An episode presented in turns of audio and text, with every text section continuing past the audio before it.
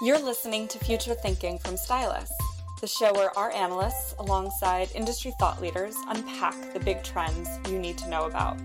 Find out more about what the future holds for your business at stylus.com. Hello, and welcome to Future Thinking from Stylus. I'm your host, Christian Ward, Head of Multimedia Strategy at Stylus. Today's episode is a little different from normal.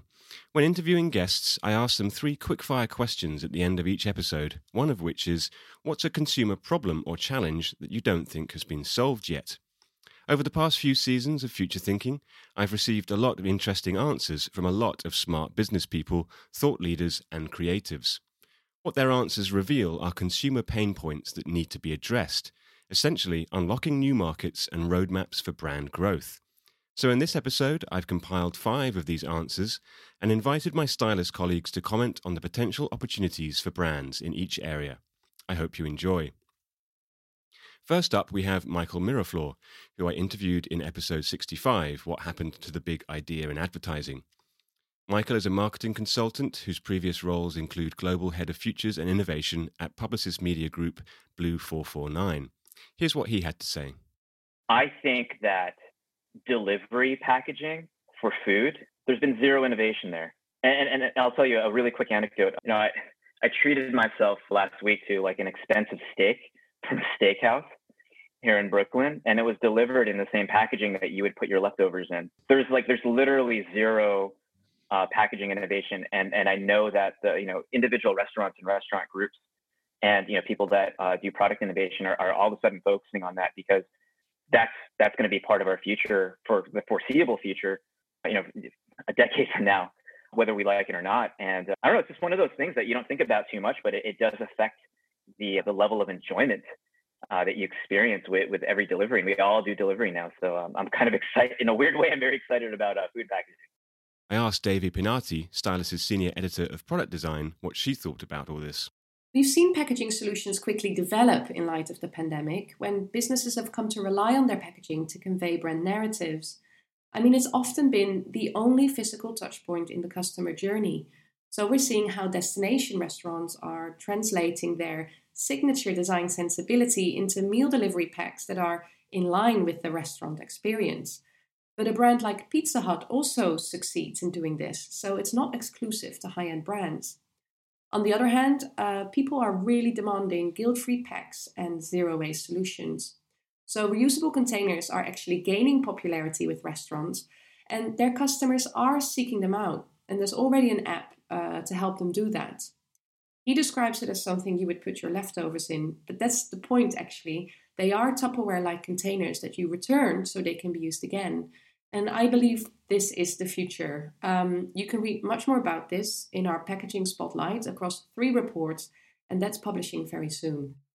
Next up, Josh Constine, who I interviewed on episode 67 The Rise of the Creator Economy. Josh is principal investor and head of content at early stage venture capital firm Signalfire. I mean, I, I think recruiting in general is this big problem. And that's actually what Signalfire set out to do as, an, as a venture fund. You know, we realized that founders uh, were spending so much of their time focused on recruiting instead of just building their business and their product. So we built this recruiting engine called Beacon. It crunches a half trillion data points and it has visibility on most of the tech talent in the Western world. It gives them a skill and a poachability rank. And so for our founders, we can run these reports to say, here are the top 100 iOS individual contributors uh, that are based in this area or, or you know have this specific skill set. And you know we really think that if we can do help startups with better recruiting we'll be able to help more people find the jobs that they love and we'll help those startups grow faster and focus more on their business. So i just generally think that how people are connected from jobs uh, or from from skills to jobs is super important. And another space i think here is that that I, I would really like to see more investment in or that i think is a big consumer problem is that when people graduate college you know they often are immediately incentivized to jump into a new job to start paying back their student loans or just to afford living.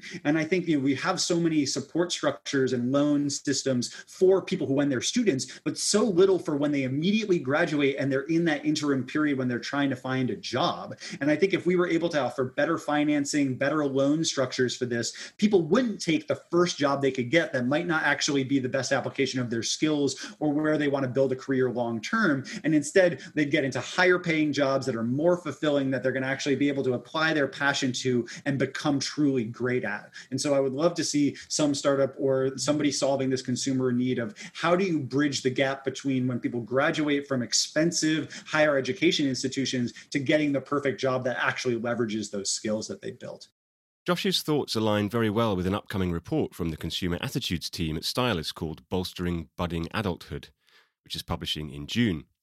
It's an update on cracking the coming of age economy from last year's consumer life cycle, and it considers how the COVID 19 pandemic has impacted the journey from childhood to early adulthood and how brands can support this key life transition. Here's Elspeth Taylor, Assistant Editor of Consumer Attitudes and Technology at Stylus, with more. A career is seen as such a prominent metric of adulthood that some young people feel forced to jump prematurely into ultimately unsatisfying roles. And in response, LinkedIn and Microsoft have recently launched Career Coach, an app aimed at students to help identify their skills and interests more clearly and then direct them towards suitable professions. And new education avenues that are cheaper and more reactive to the realities of the job market present another solution.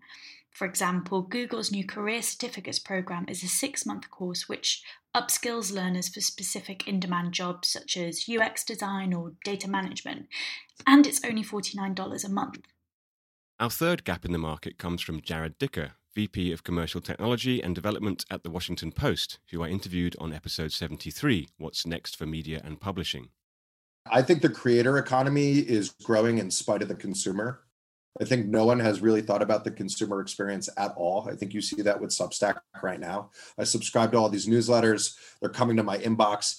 All of the onus has now been put on me. Before I'd go to a I'd go to a media property and there's a homepage, there's a digest, I could set my settings. It's like beautifully laid out for me as a consumer experience in the creator economy, we're putting all of that effort and onus on individuals. And that's a lot for the consumer. The consumer no longer has a portal or a way to be able to consume this content in a meaningful way. So, creator economy growing in spite of the consumer experience. And that's where I think a big opportunity is for people to start to focus on as people are making decisions on their own and there may not be curation for the benefit of an individual, but the individual now becomes the curator. What are the tools that allow that individual to actually do that seamlessly?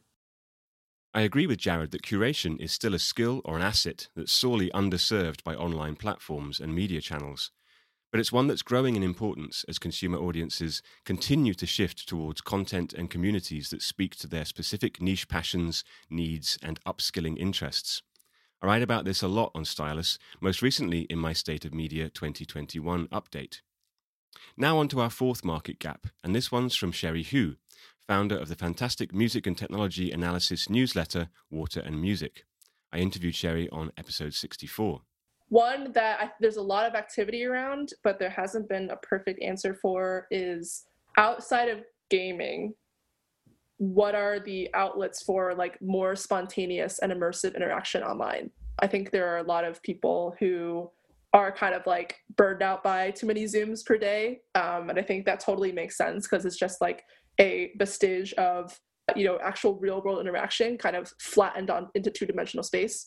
So i'm i'm kind of a mild obsession with like experimenting with a lot of different apps that are out there that make kind of online meetups and online conversations more immersive and more spatial i think is the key thing like incorporating a sense of movement into how you interact spontaneously with people. So i'm really into apps like gathertown i think is like a fun one where everyone is represented by uh, an avatar. Speaking of avatars i think you mentioned a bit back and kind of like be able to walk around this space and kind of meet different groups of people. I've used icebreaker for a lot of community events for my own newsletter. It allows it's like a video app that allows for kind of randomized one-on-one speed conversations among people in a community that's been really helpful for me.